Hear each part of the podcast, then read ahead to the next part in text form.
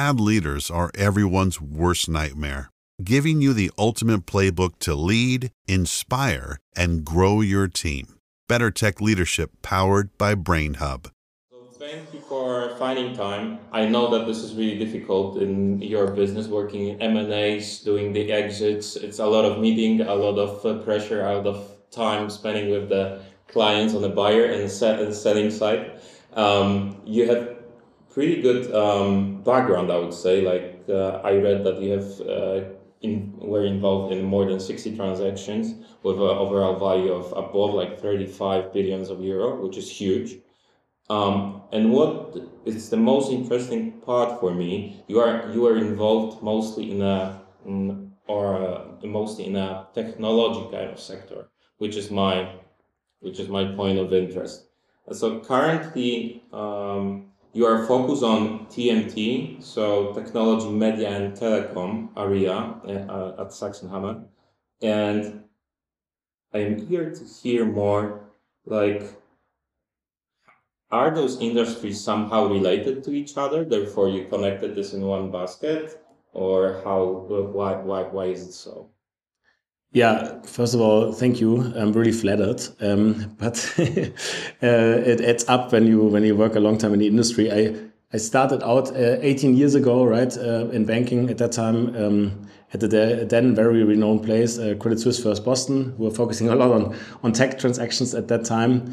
Uh, then worked at Jefferies um, and uh, BNP Paribas. spent around eight years down in London, which I really enjoyed and uh, yeah, and then for for personal family reasons and so on, family is here from Munich. I came back around six years ago to to my native Munich. That's why welcome. Always happy. Um, it's really uh, uh, only later in my career I really um, had the opportunity to work in Munich because uh, when you look back in Munich and I grew up here, could have probably made a lot more money um, uh, if I had just invested in real estate and uh, just went surfing on the Isar would have been probably a bit easier uh, than uh, all this uh, hard work in M&A and corporate finance. But uh, it developed very nicely, and now it's really um, a, hub of, as you said, um, of technology companies and a lot of um, investors also here in the space. And yeah, as you said rightly, Maximilianstraße, uh, where we are, I mean, a lot of investors are just nearby, so it's very, it's very nice. Yeah.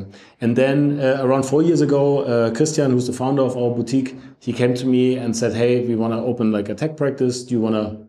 Do you want to build it up? And uh, I thought it's a, it's a great opportunity in a, in a company where they basically are a lot focused on more the German traditional mid market, right? I mean, sometimes people who don't want to be a bit mean call it a bit boring, but the German mid market, I mean, there's like combustion engines, real estate, industrial companies, and heart of Germany. That's a bit the stuff um, that, that, the colleagues are often working on. Um, and these, I think, uh, are super interesting things, but it is a bit um, different when you work with technology and younger companies and growth companies, especially. And for that reason, we basically said, look, um, let's open a Munich office and a small London office, and um, let's focus, have a team focused purely on these kind of transactions. And yeah, uh, TMT. I mean, as you already mentioned, I mean, it's it's it's it's a big sector, right? TMT and the T technology and media, uh, telecommunications, right? I mean, how it's it's at the end. I mean, it's a sector where you have a lot of um, uh, it's a growing it's a growing sector. That's already great. You know, some some parts, for example, in the automotive industry, unfortunately, they are shrinking. TMT, there's always something going on, uh, either telecoms or the technology part. So it's a pretty wide sector. My title is head of technology, so we're focusing mostly on the on the first T. Nevertheless, there's there's lots of stuff happening. I mean, there's lots of innovation as well in the sector, as you know. I mean, here you see it with podcasts and also um, with, with companies who are, who are coming out of nowhere and suddenly shaking up industries, established players. There's always something going on. It's also a sector where a lot of younger people work. It's not as established as like when you look at old Germany, when you look 20 years back, um, you had the Siemens, you had the, the Bayer, the Höchst, whatever it was, you know, this old Germany. Now you have a lot of companies um, that you haven't probably heard of three years ago, and suddenly they, they raise hundreds of millions and uh, soon to IPO uh, on Nasdaq or be it here Euronext or Deutsche Börse. So it's it's quite a it's quite an interesting uh, sector from that uh, perspective. Also, in this sector, I mean, there's a lot of impact, right? I mean, the products when you look at the products uh, that that are basically done in technology. It's something that everybody uses. I mean, we both have obviously iPhones, uh, as is nearly everybody, except people who use Samsung phones. Um, but I mean, nowadays, I mean, it's not like you hail a cab anymore. You go on, you're on your app, uh, check in the flight, book hotel. So, and this will be more and more now with uh, technologies. And I think we're going to talk later about that uh, emerging technologies that are coming out of all this. Uh, there's always um, a huge impact on our daily lives and uh, about billions of people. Um, and obviously the economic significance. We talked about uh, at the beginning about uh, Munich. I mean, it's not only Munich. I think it's many many cities. Uh, when you look at Berlin, 30 years ago, when I when I studied there 20 years ago, uh, it used to be a very cheap city. Now it's a very expensive city, and there's a lot of stuff going on. A lot of startups um, a lot of change uh, and a lot of young companies and a lot of entrepreneurial energy. And it's just an economic significance which is um, more and more valued also by, by the states. And uh, they try to have an ecosystem where stuff uh, works. So that's why I think the, the TMT um, industry is so, so interesting. I mean, it's basically they're a bit related in the sense that um, technology, right? What, what, uh, what we're mostly focusing on, obviously, is um, model development and production of technology products and services, right? Hardware, software, and especially now, big sector, cloud computing, yeah? And um, media, I mean, media as a podcast, we're doing media right now, right? All forms of content creation, uh, news, entertainment, advertising. So it's a big thing. And uh, telecommunications, obviously, is the infrastructure behind all that, that basically helps the media um, via the technology to go to the end customer. So that's how, they, how they're all a bit interdependent and that's why it's actually makes sense to to have it in one sector. But TMT is basically what it was always called back in the 90s when you had the uh, Deutsche Telekom go public, then you had the TMT uh, departments. Now it's mostly technology. Sounds same thing, just sounds more fancy. Okay. Yeah. Okay, thanks. For, thanks for the detailed explanation. Uh, now I understand a bit better. Uh, and you mentioned uh, your role as a head of technology. I am uh, wondering, what are your responsibilities uh, related to the to this role? Yeah. Yeah, so probably let me quickly explain our setup. I mean, we're basically, our firm, we're basically around 35, 40 people in total. Head office, as mentioned, is, is Berlin. Then we have a Frankfurt office and a Munich and a small London office. I'm leading the Munich and London offices. Uh, our team um, here focused on technology and, growth companies around 10 people in total. We work a lot across the different offices together with the Berlin guys, with the Frankfurt guys. Nowadays it's easy, right? You have a team chat. You're always reachable. You can um, used to be Slack, now it's Teams really. Uh, you can always hop on a call. People call you all the time on Teams, whatever. So it works very well across the offices. And my job is basically to find opportunities in the technology sector to work with relevant companies on the M&A or fundraising side. So meaning that you are a very successful facial recognition company or basically been around since 20 years, people want to retire. We recently had that case. They they say, okay, we want to we want to now make make partly retire. Some people say, okay, we want a different challenge. Then it's our aim to sell that company and basically um, prepare the company, the documents, prepare data rooms, uh, prepare prepare financial models, and prepare the company just to be ready to be looked at by investors and then find the relevant investors or buyers. In that case, we sold it to a, to a strategic in, in Spain um, who do access management in gyms and airports and so on. So very complementary. And for us, it's also important to find the best match for the company. Not only the price, but also do these guys want to keep the employees? What is their plan with them? Obviously, you have different agendas, right? When you have strategic buyers, they're often a bit more natural uh, to, to a couple of startups because strategics are often there to with more respect for the people. Often financial buyers can also uh, be the case, but sometimes you also have financial buyers who are just as they have to make a return and they're not from the industry, they, they look a bit different at, at some things and, and challenge a bit more the status quo and tend to tend to be a bit more focused on sometimes cost cutting and so on. So our job really is to, to find money, be it for um, minority positions, which we then call a capital increase, um, or uh, fundraising, or just sell companies in total. And I'm helped to oversee this team of around 10 people, really focused on, on tech and growth companies in the widest sense. Yeah. Okay, thanks. Um, and regarding all the stuff that is uh, happening around the technology, are there any particular subsectors uh, in the tech that are interested uh, interesting for you and you see that uh, they have changed over the last years any trends that you see here That's a really good question. And I mean, the point is really, we talk a lot to, to different investors um, because, as you said, I mean, we're here very close to, to the heart of the investor community, also in Berlin, there's lots, also in Frankfurt. And we have a lot of update calls with these guys. And they ask us about, do you have a company in this in this space? So we get a bit the sense, right? At the end, technology um, M&A is a bit like fashion, right? Sometimes people want like red color, they want green color, they want short skirts, they want long skirts. I can only tell you what's the fashion at the moment. It shifted very quickly. Um, used to be a lot of e-commerce, for example, happening during the pandemic, right? E-commerce was one of the sectors that were super profiting from people staying at home, and that's why we also had a lot of supply chain problems. So also another thing was supply chain software, which was really much in favor. Uh, right now, I mean, it's it's it's it's changing again, and uh, what we really see uh, what's a big th uh, thing um, um, currently with all of these discussions, and we we qu quickly checked on it, like artificial intelligence, right? I mean, ChatGPT, that's a that's a big move now. Google is coming into that as well in this game, and I think that could be the really the breakthrough moment of um, for artificial intelligence. It used to be around for a very long time, but a lot of companies were trying it, but not really with success. And now you see really companies which are on the breakthrough verge. We basically recently worked with a international company called uh, Kia Technologies uh, in the UK. And we had a, a, Boston fund investing there called Wave Equity. And they are basically uh, focused um, on artificial intelligence, sustainability, supporting um, energy um, savings inside companies, especially in, in energy intensive industries. So I think the idea to basically use artificial intelligence and combine it with, with good things like which are making an impact uh, on an ESG level for, for the environment and the climate and so that's obviously that's obviously great and I think there's more to come when you look at the power of things like ChatGPT. People people first like the power, but then they're a bit worried if they still have a job in three years if that continues. So let's see. That's definitely the big theme, and investors are very open to companies in that segment. Another thing, obviously, that has to do with also the conflict in in the Ukraine uh, cybersecurity. You, you probably heard that, I mean, at some stage, Lufthansa, there was a complete blockage for some reason. No one knows what it was. Was it, you know, I don't know. But uh, at the end, cybersecurity, people want to be protected. Is are, are the accounts safe? Uh, is, uh, is, my data safe? Can anybody access everything what we're chatting here on Teams from the competitors? Cybersecurity is becoming more and more important.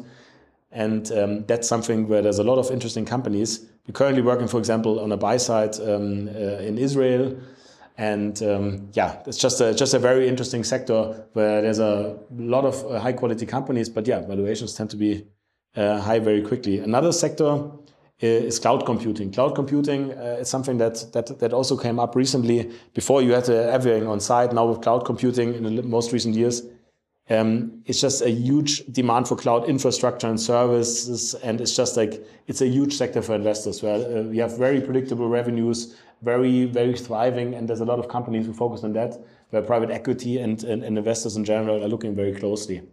In general, I mean, I now touch touch a lot on on these things. Uh, one other sector which I just quickly want to mention is also this this whole impact investing became more and more important. I already mentioned ESG everything that has a positive impact on society and the environment. People really appreciate these days. It used to be like 20 years ago, people didn't care so much, probably a bit, but now everything has to be really ESG focused in order to, yeah, resonate with younger people, especially. When you think about Fridays for Future and stuff, and it's very important uh, for a lot of people. So energy transition, everything has to do also, people appreciate energy a bit more. Before it used to be, okay, it's coming out of somewhere. We don't know where exactly it's coming from, but it's there and it's cheap. But now there's a lot of like discussions around um, newer companies. We recently worked, for example, with, a, uh, with Vegatech, which is a company that we raised 10 million from a strategic investor from Gotha. It's an insurance company here in Germany. And these guys are basically a one-stop shop for solar on your roof.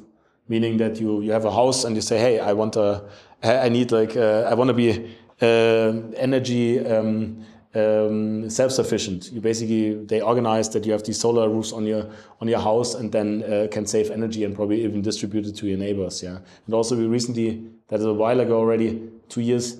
Uh, we work with NexWafe. It's a company which basically, you know, in Germany the wafers used to be produced here, and now it's all shifted to Asia, which is a big of a concern. And uh, here with Fraunhofer Institute, they have this company where they basically said, hey, we, we're going to create more efficient wafers by that having more energy uh, that we can create uh, with, with the same with the same surface. And that's NexWafe, very interesting company. Saudi Aramco is one of the shareholders there. uh, who also brought us into this transaction. Very interesting. Another thing that we're currently working on is also a hydrogen company. That's a big theme. There's a lot of stuff uh, going on in the sector. You just need to find the right companies.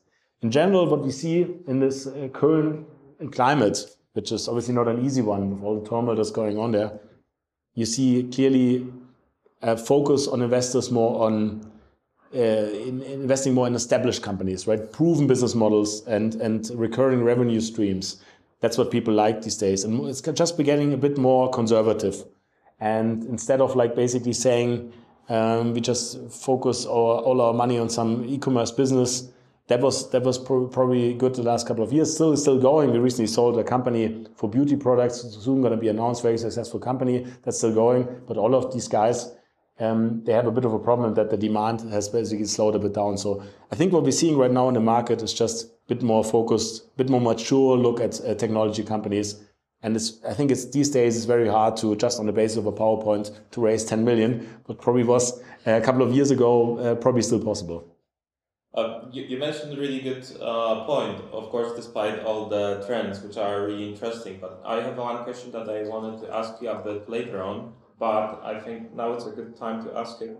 Um, so the recent like 10 years, the capital was and the money was pretty cheap. And we saw like plenty of, maybe even 20 years, because we saw plenty of startups uh, burning cash like crazy, like uh, Uber or the Foodora, and they were uh, the the Rocket Internet. They, they they put a lot of money into those startups, and they failed fast sometimes, or they somehow said they have a success. But at this point where where we enter the, the recession and the capital is um, pretty pretty expensive, um, I am just wondering uh, how this changed the outlook for you know, in investors. I mean, it's super difficult to start a company like Foodora or Uber today because nobody wants to give money on that, right? They are really uh, you consume a lot of uh, unless it's in the artificial intelligence story, uh, but exactly. but uh, nevertheless, yeah, you're absolutely right. I mean, look, I mean, I think what we saw also with the obviously, I mean, I think what people also, I mean, um, uh, I'm over 40 already, unfortunately, but that also gives you the uh, advantage of looking back and seeing all these trends, and you clearly see that uh, the last 20 years uh, there were a lot of ups and downs, but I mean, someone who's a bit younger, they, they're often only seen like a, a trend uh, going upwards, uh, cheap money, low interest rates. I think what we're seeing right now is a bit of a normalization in the sense of interest rates, which on, in turn obviously creates a lot of um, yeah dif difficulties for more established players, even banks. But on the other hand, you see that investors shying a bit away from from um, basically debt heavy companies where profitability is far, far out. I think right now investors, what we're seeing and what when we talk to them and when we see when we when we come with a proposal of companies to them, we see clearly that they're more risk averse and they really prioritize sustainable business models. Yeah, uh, I mean, the, even during the pandemic, that has a bit accelerated because the pandemic was not an easy time for many companies, and it was a bit of a washout in the sense. Obviously, people got a lot of state aid here in Germany, in Europe in general, but it was a bit of a washout of having only like strong balance sheet companies being there to weather the storm and just to a better position. And right now, it's a continued focus on profitability and uh, a clear path to profitability. Because right now, in this environment, investors are just seeking to minimize the risk because obviously the alternative is just, especially in the US where, where interest rates are still higher, you just put your money on a bank account and it grows automatically. So they want to minimize risk but still maximize returns. So that's not an easy thing. So definitely a bit of a shift from a negative interest rate scenario. I mean, there was a time, let's not forget this, where people had to pay once they had a lot of money. And there's a lot of people having a lot of money on their accounts and they were just like happy to put it anywhere. Now they say, hey, just leave it on my account and it grows nicely with 5% per year, which is a lot of money still. For, um, and basically, I think what we see currently is investors are looking for recurring revenues. And because interest rate got more and more expensive, it's just important that you have uh, also the means out of the cash flow of the company to finance these interest rates. And a um, couple of difficult, uh, uh, same factors which are still consistent. You just need a large and growing customer base, competitive advantage, right? And I think it needs to be something in a long-term trend, right? As I mentioned, I mentioned artificial intelligence many times, machine learning, Internet of Things. These are kind of the things that investors are currently looking for. Just a couple of sectors which are which are really in focus right now. So as you mentioned, Fedora, Foodora and and Uber, I think these typical B2C businesses, there's a bit of a downer, but nevertheless, I mean, these companies are still there. And uh, if you're big enough, um, you will also still got your funding. But it's very hard for younger companies to to still compete in that market. Yeah. Makes sense. And like from your uh, perspective, like uh, as a and uh, Saxenhammer, mm-hmm. um, conducting the M&A process or the due diligence of the technology company, it must be super difficult thing.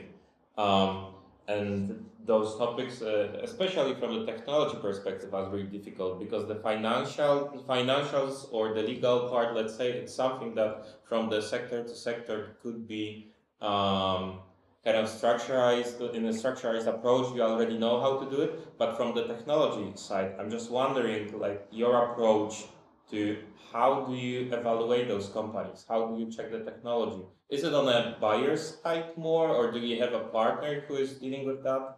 Or what like how, how do you? Yeah, that's a that's a good point. Look, I mean, the beauty of our business is we see a lot of companies, and we basically we talk to a lot of companies, and for us, I mean, the more you see, I don't want to say you get immune, but I mean, you see a lot of like people talking a lot and without any substance, and it's very hard for us. Uh, obviously, it's a very tricky and it's most one of the most important things to choose the right companies we want to work with. And it's super important that we have a good view if that's a company that we want to work with, where we see that we can raise money from for investors, that we can sell this company, and the quality of the company is just in general high. I mean, what we do, and sometimes we work with senior advisors. We have a big stack of senior advisors that we work with, uh, that we bring in when it's super specialized. But I mean, we're a technology team, so we know our ins and outs a bit in the sector. So we look very closely, first of all, of the technology stack, right? We see, um, we evaluate the technology um, uh, of that company. We see how the products and services are built and what technologies are really used there. So look at the software development process, the programming languages, uh, and the development tools and the infrastructure. Are these guys, guys, guys just using third-party stuff, uh, developing their own. What, what is the technology behind this? A high quality CTO, you know, is a part time guy who doesn't. You you know realize very quickly if these guys are serious or it's just like basically a couple of business guys who want to be tech bank, uh, tech tech entrepreneurs. But nevertheless, I mean, it can also work. But uh, we we look very. That's one of the factors we look at. Also, intellectual property, right? I mean, you can have a very nice product, but if it's not protected, that's super crucial that you have like the relevant uh, IP protections in place and also patents, trademark, and copyrights. Uh, that can also um, also identify that you identify potential legal risks very quickly. Uh, also, that when you when you want to sell a company, you acquire, especially from the strategic side, they they look very closely and say what what is actually protected here, and what are we buying? Yeah, because no one wants to buy anything that with uh, that you can actually easily replicate, and everybody knows that with a, with a lot of money and a lot of time, you can probably replicate nearly everything. But nevertheless, that's one of the factors. Also, the team, right? Team. We look at uh, can people present? I mean, how are they uh, uh, together? Is it a is it a complementary team? Is it a, a diverse team? Do they do they have uh, good company leadership, development, uh, key personnel and stuff? That's super important because we work very intensively with these guys, and we want to work with people that we like because life is too short to work with people um, that we don't like. And luckily, in our position, uh, we can really choose who we work with, and we, we only work with people where we're really convinced and who we really want to help. And normally, projects they take a take a long time. Uh, sometimes up to like nine months, sometimes uh, shorter, three six months. But we only work with people who say, "Hey, I'm not getting a heart attack, a heart attack or a headache when someone calls me on the phone." So you know, I mean, you know, Germany, there's a lot of uh, tricky people around often. Nevertheless, financials are also, I think, a very important factor. You mentioned financials. It's not the only criteria, but the financial health of the company, um, the revenues, uh, how the expense and profitability, that's super important. It also drives down into valuation. We need a certain uh, valuation in order to, to, to um, make our services worthwhile. It needs to be a company which is at least worth 15, 20 million. Uh, when we want to sell it, or the transaction size needs to be at least uh, this this amount and so we look very closely if, if that's the case, especially in that in the growth and VC area, valuation is often a bit more an art than a science because a lot of uh, the revenues and the, and the profitability will only come later. So it's very important to to judge that. That's why the market opportunity in general, what kind of market opportunity is there? You mentioned Foodora and Uber, right? I mean, both things with a huge market opportunity. That's why they also were able to raise these amounts of money. Because when you look at the potential growth opportunity, it was actually what a company can achieve. It's super important. That's why energy transition, for example, I mean, there's huge growth opportunities still, renewable energy, and so there's lots of stuff still to be done. That's why the future revenue growth um, is super important, especially for investors. So we look very, very similarly as um, as an investor would. Also, I mean, coming back again to to cybersecurity is, is the company protected enough against like fallouts? I mean, if you have one thing that falls apart, is the company breaking together? We look very closely at these kind of things, the same way as investors do, yeah. Okay, thanks. Uh, maybe let's dig deeper uh, here a bit. Um, so maybe you can give some some more examples about on what what to uh, watch. Um, so let's say I have uh, 50, uh, 50 people startup tech startup delivering some uh, some some interesting uh, and unique technology product. Uh, I have a CTO, CPO, maybe in-house development team, an agency supporting me. And as an investor, what are the factors? How do we evaluate this company? You mentioned a lot about the financial and the, and the previous points, but to simplify it, are there any areas that you look in a company and you give me extra point for that, and for that you give me like a you know minus? And I'm just wondering. yeah, yeah. That's a that's that's a good point. Um, at the end, the product and service are most important, right? You look at the product and the services, and you see, okay, are these is the quality how, how is the quality of this right i mean the best is obviously and that's why the problem is with b2c stuff everybody can be the end user and everybody will use it. So everybody has an opinion about it. That's why Uber and Foodora, I think, uh, got a lot of money and especially many fields in the B2C space because at the end, investors and buyers, they're all humans, right? And they use a service. And when they think it's very convenient to have a one-click groceries to your door, then think it's a beautiful business. Why don't, why don't we give them 500 million to grow? And so it's very tempting. But at the end, um, the, the product and service is super important. And the uniqueness, uniqueness in the market, right, is the, does it meet uh, the needs of the customer? Is, the, is there, what a kind of product roadmap and development plan for the products is there? That's, that's the most important thing. Again, the technology stack, right? How is it built?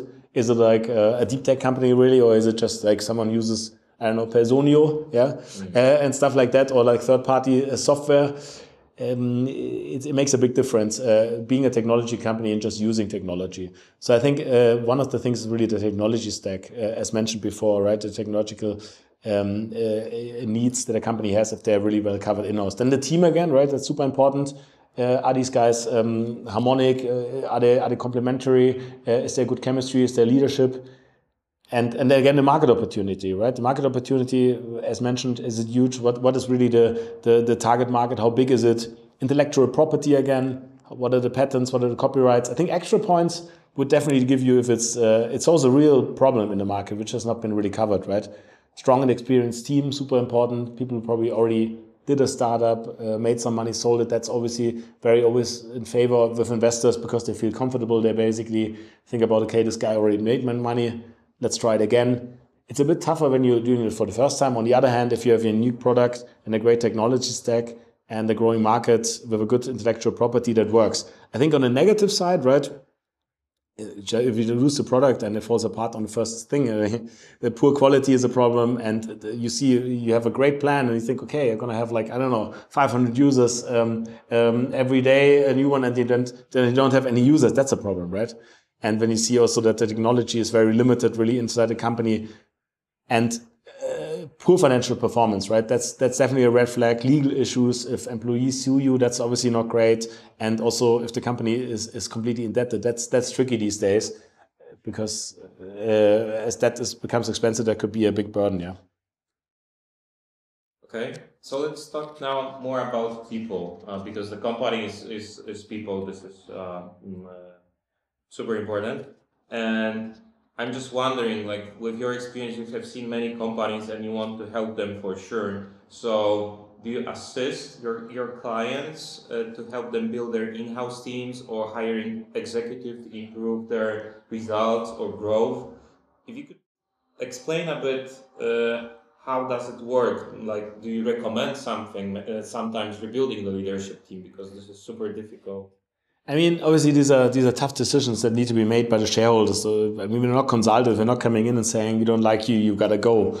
But if, if they ask us, and we're we're sometimes, I mean, being a bit with the role of a consultant, obviously we see where, where there's a problem, and people come to us, hey, what do you think? Obviously, we have a big network. We can help um, the companies there. But I think um, the problem is always when there's poor performance or also lack of diversity can be a problem these days. Skill gaps in general, right? I mean, when you want to grow a market or go to a country where you don't have anybody. And you see very quickly if there's no cultural fit, that's also a problem. But at the end, I mean, we're not there to to um, recommend that people have got to go or something. We basically want to help the people that that that are there um, to to achieve the best. But uh, that's something often that uh, shareholders uh, think about and we know very closely and they ask us do you know anybody who could lead this and this company and obviously we're happy to to get a recommendation of some sort in order to to make the company more successful yeah but sometimes you need to make uh, tough decisions, right? Like even at your business or at your company, sometimes you need to terminate uh, the, the, the people, the fire people. They don't fit the organization, or you see that if you don't do it, this will uh, this this will not uh, help you with the growth. It it it uh, you know it, it it can be counterproductive. So I'm just wondering, are there any factors that you see or uh, that you say like, hey, if happen, uh, something like this or this or this is happening, this is the person that for sure we need to hire because those decisions you need to do fast. Yeah, I think from my experience, I mean, uh, nearly 20 years in banking, I can tell you it's all about the performance first and foremost. Performance is super important. If an executive in any field is, these days is not meeting the expectations, um, despite having been given the necessary resources and the support, then it's a problem people are very easy to measure these days and uh, they look very at the end you know it right? It's all about the numbers. But then even if the numbers are good and the behavior is not good i mean i think the standards have really really really changed a bit. Uh, i think you, nowadays people are much more sensitive when it comes to like behavior of uh, of leadership. You need to be very very straightforward and, and and clean and you cannot just have like when you look at like how, how probably some German companies were run in the 80s, or when you look at the uh, Wall Street of the 80s, that's completely different to now. I mean, everybody has to be much more considerate, and I think uh, behavior is a, is a super important factor to consider and how people are treated. And if it's unethical or something, that's obviously a completely red flag, right? Because reputation, as we now see uh, with the banking crisis, everything uh, in, in in many companies, and no one wants to work with um, companies that they don't uh, perceive as ethically correct. You saw uh, why the Uber CEO had to step down, stuff like that. It turns very quickly the the, the, the public, right? Also cultural fit, right? I mean, it's, uh, if, if, an, if an executive is not a good cultural fit, I mean, there's probably, uh, it just doesn't work, right? I mean, I think that they can be, what, what's super important, what you re realize very quickly is that employee morale and, and is super important. And a negative employee morale can have a very negative impact on the company's culture and performance. And people just want a nice place where they can work and do their stuff. And it's super important that they're happy, right? Uh, you also see when, when there's always constant conflict, right? I mean, we, uh, I think any company, when you have conflicts, it's not a good thing. It needs to be solved. And uh, sometimes when, when, when people are the problem, uh, that, that's obviously a big red flag. But also the, the alignment with the company goals, right? It's super important. And I think that's that people realize alignment of the employees together with the company goals. It doesn't. It's something that we're in together, right? It's not about like the company needs to make the highest profit and the employees needs to do the longest hours. Employees. I mean, what you don't want is like um, a, a, standard um, kind of work environment where everybody is just doing their job and going home. We want people who are really um, liking what they're doing, and you see this extra mile, and I think that makes a big difference.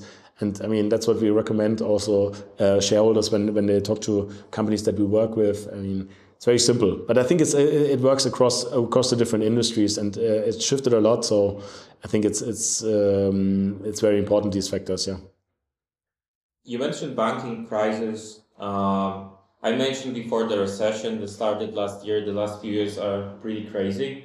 I'm, just wondering about your opinion about the recession and how this will go. Like last few weeks, we saw the Silicon Valley Bank failed. Now there, there are talks about the regional banks. So this is uh, the Credit Suisse, another thing. And I'm just always wondering, it will be worse or uh, or we are just, you know, we'll, we'll, we will finish this recession smoothly and we'll figure it out how to deal with it yeah. uh, without a big crisis. What is your gut feeling? Yeah, first of all, I think if that's a recession, I mean, recession isn't so bad because right now I think uh, the recessions that I had in mind at least, and uh, uh, I, I, mean I only didn't see so many. In 1987 I was already born, but it was stock market crash, so I wasn't really affected by it. But um, when you look at, for example, dot com crisis, it was I think I felt much more panic. Also 2009, obviously, I think uh, everybody worked in banking was very much affected. So I think uh, uh, uh, for Silicon Valley Bank and, and stuff like that, you can really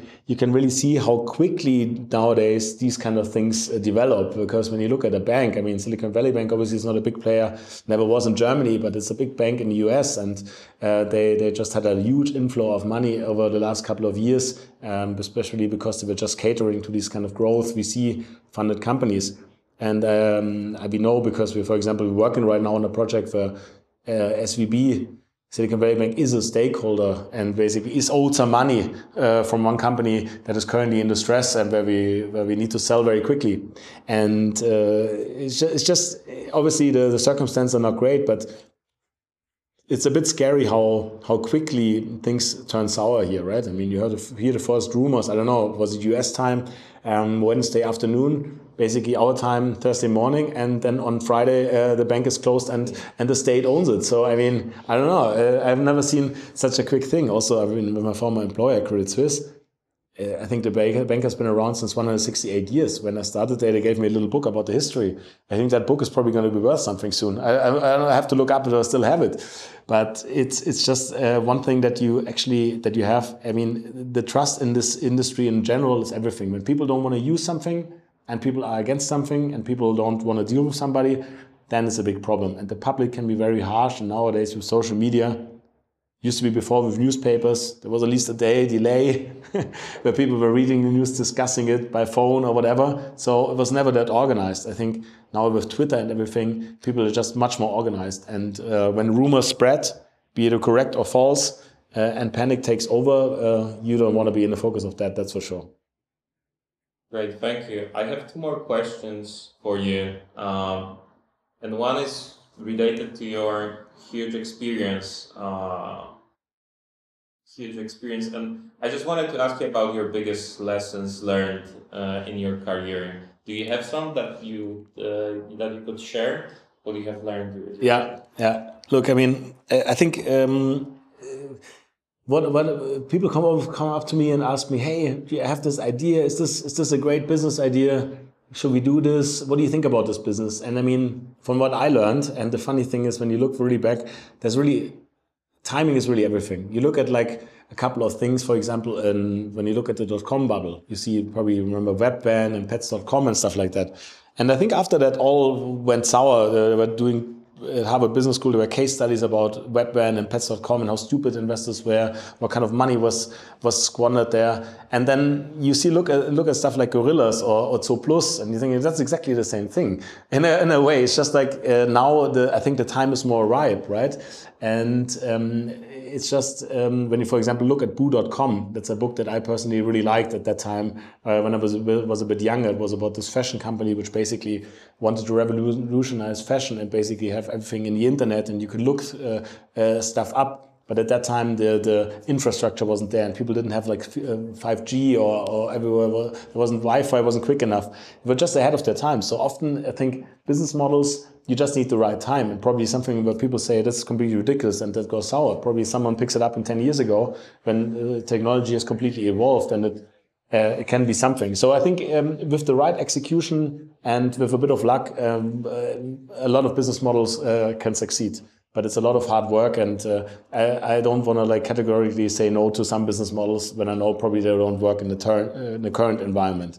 But on the other hand, I think um, just coming back to a bit more hard factors also the importance of due diligence, right? You need to look closely in a company, right? You need to see the financial operations, the legal um, and regulatory compliance. You need to look at intellectual property, critical factors that could just impact the value of a transaction, right? That's super important because you don't want to don't want to wake up and say, hey, how did we oversee this? Why is this happening? And why are they have a lawsuit here, which which will cost the whole deal? So that's that's one thing I learned. I think that's it's very important uh, to do the homework. That's why when, when we start working with a company, we first look at it like an investor would for, for a certain period of time and basically look very closely uh, to the data room and, and, and see that we that we that we find any red flags if there are any. And also communication is key, right? I mean, at the end, as an advisor, what we are, we we are a bit um, uh, advisors to, to, to our client, yes, but we always need to like communicate the complex information to the client. We need to like check with the um, with the different parties that the facilitation of communication is flowing, right? With the lawyers, with the accountants, with the other advisors. Sometimes you have a couple of guys who are basically slowing down a deal. You need to like push it. You see, okay, what's what's your problem? What what can we do to accelerate this? So that's a bit our job. Also, adaptability is key at the end, I mean, I mentioned uh, the transactions that we do with SVB. Yeah, a couple of weeks ago, we were still speaking to them like normal now. I mean, it's very hard. One part is working at HSBC, the other part doesn't really know where they work. Uh, so uh, no one is really responsible anymore. And uh, it's super important that we, that we adapt here. Um, transactions can be super complex and unpredictable, and um, you always need to be ready to adapt to the changing circumstances and really manage unexpected issues that may arise. That's why it's so important to be always reachable these days. I mean, forget normal working hours from nine to five. I mean, there's always something happening. Sometimes I come out of the gym at 11 o'clock at night. I nearly get a heart attack of what's going on now, but that's no problem. I mean, the good thing is you can also like solve it then from your computer nowadays from home. So that's okay.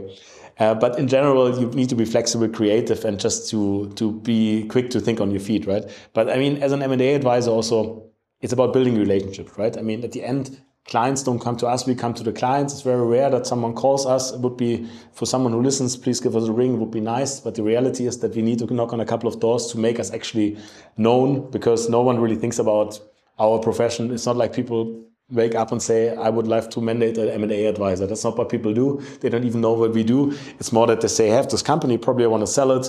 Who, who could be uh, of help here? So that's why it's super important that we build relationships early on with uh, with the relevant companies, with clients that we already have, because the best clients are repeat clients, obviously, then partners, other stakeholders, private equity, as you say, venture capital community, who can basically help us um, to, um, to to to guide us towards uh, the mandates. That's super important. And at the end, trust, right? They need to know, okay, there's a safe pair of hands uh, who, who can help us uh, facilitate this transaction, do this fundraise, do this M&A transaction, have the right uh, strategic buyers at hand. So our network. On the other hand, also continuous learning, right? I think we learned a lot um, uh, in the past about how, how digitalization can even improve our business, right? Not only regulations and the best practices and basically um, uh, striving to learn more and, and driving this further. We learned a lot. I mean, um, in the past, when we looked very closer, uh, from different industries, how, how online lead generation actually works, right? I mean, you know it uh, better than I, but at the end, I mean, uh, yeah, there's only so much you can know from your network. Uh, on the other hand, online lead generation is a powerful tool. LinkedIn these days, I mean, everybody uses it. I mean, sometimes I don't even want to look because people are so like uh, bragging about it. It's a bit, we're not in America, right? So it's very hard to, I think, uh, sometimes uh, uh really um, uh, listen to it. But on the other hand, I think it's very practical. If you want to make connections, you see what the people who, who you have in common and stuff. It's very important, this online lead generation, that, that we're a bit more actively in the market, uh, going out to people, then when they want to sell your company, that they basically find us as Saxenhammer uh, click on the Google ad and then basically come to us. Also, I think um, digital tools make it a lot easier also for juniors. When I, when I remember when we started out, when I started out in banking, it was a lot more manual labor in the sense that you didn't have many templates. You had to do everything by yourself. I mean, when you talk to older people um, who were in the industry, they were basically doing charts by the newspaper and then using like a uh, like a little um, uh, like a little pencil in order to do their charts. So I think we came a long way from that. But on the other hand, it's um, it's it's just it's just super important. Also, um, for example, we we now look at the stuff like using AI for for creating content and uh, as mentioned, digital tools for execution just to make things more efficient and also more fun for the people to work with, for them to focus really on the stuff that they that they want to do. Yeah. The last question that I have is if there are any books or articles or papers or resources that have been particularly useful uh, to you as a leader uh, to help shape you. Yeah. I can recommend a couple of books that I really personally enjoyed. And uh, for example, I mean, it's one of the books where everybody where I once read. It's a book that ma many people bought, but not many people actually fully fully read. I'm not talking about the Bible. I'm talking about uh, the, the Steve Jobs biography, which is a huge book. But nowadays, I think there's no excuse because you, you can carry it around a Kindle or on the iPhone. And I personally actually read it digital at that time because I obviously you didn't want to carry a book with 700 pages. But it was definitely worth worth the read because it's just a very interesting story of how this guy basically created all this. It's also a bit negative in the sense that because he was not really a nice guy, and I think one of the problems that the book created was that it seems to be okay to be not a nice person and being a leader, and I think that's something that probably uh, it's not a good message. On the other hand, it's just personally I really enjoy reading about these kind of biographies to see how people um, basically started out and where they ended and what kind of coincidences uh, led to all this. And another one, and I hope um, uh, uh, I hope you don't laugh, is basically the biography of Arnold Schwarzenegger, the Total, Total Recall, which was published in 2012. I mean, I was never a big fan of Arnold Schwarzenegger, to be frank. I always thought it was a kind of a stupid bodybuilding guy. But it was it's just a fascinating book about this guy who, he started out in Austria and then became basically the governor of California and married a Kennedy, right? I mean, what's the odds of that?